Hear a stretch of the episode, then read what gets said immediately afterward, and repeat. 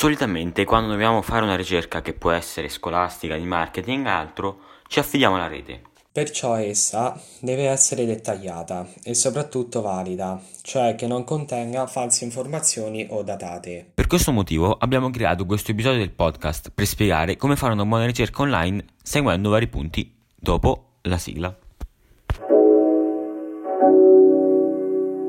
Prima di tutto dobbiamo avere chiaro in mente l'argomento della nostra ricerca e trovarne le parole chiave che racchiudono il significato. È importante racchiuderle dentro delle virgolette in modo tale che il motore di ricerca troverà solo pagine che includono le nostre parole chiavi. Una volta scelte le parole chiavi possiamo cercare nel browser. Dobbiamo tenere a mente che esso tenderà a tirare fuori dei risultati che potrebbero non essere inerenti alla nostra ricerca come ad esempio degli e-commerce Perciò è importante valutare le fonti. Dopo aver selezionato i siti che per noi sembrano più inerenti alla ricerca, dobbiamo valutare l'autorità del sito, ovvero capire se un sito è autorevole o meno.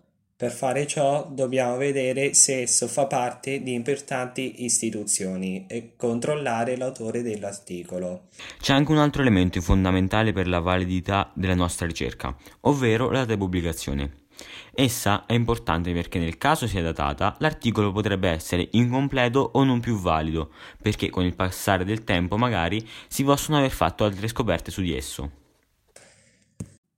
Una volta raccolto le informazioni, dobbiamo fare una sottospecie di sintesi e inserirle ad esempio in un file Word. Mi raccomando, non fate copia e incolla e ricorda sempre, alla fine della tua ricerca, cita le fonti utilizzate.